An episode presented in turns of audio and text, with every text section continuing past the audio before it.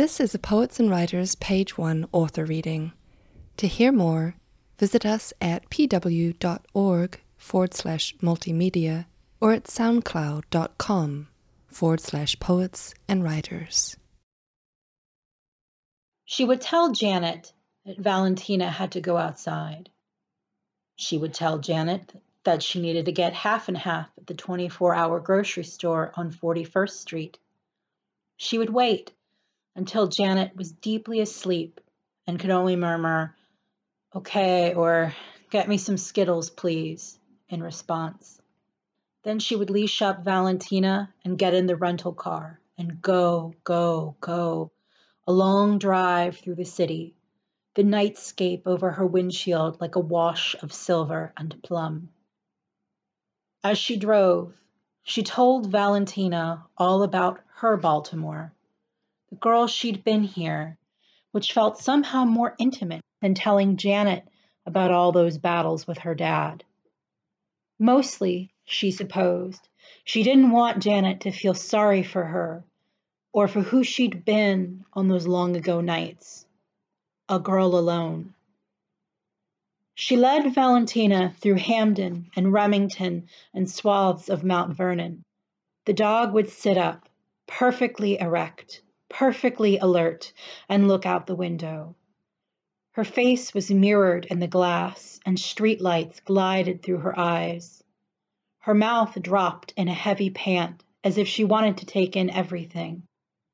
Angelina talked about going to art shows and burlesque shows and shitty garage band shows and surprisingly good garage band shows in the concrete basements and plant choked back patios of row homes turned into galleries and record stores and comic book shops that still had nicks along the wall where the old owners had marked years of growth spurts.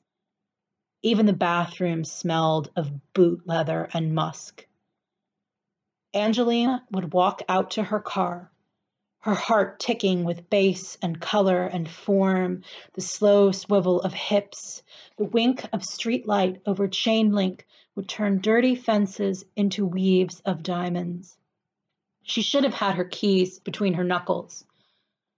These were those kinds of neighborhoods. Scrawny people wilting on their feet, bored men drinking on porches, whistling low and long as she passed them, cackling women with mottled faces spilling out of 7 Elevens, slapping cigarette cartons on their palms. Still, she felt at ease here. Nobody pretended to be kind.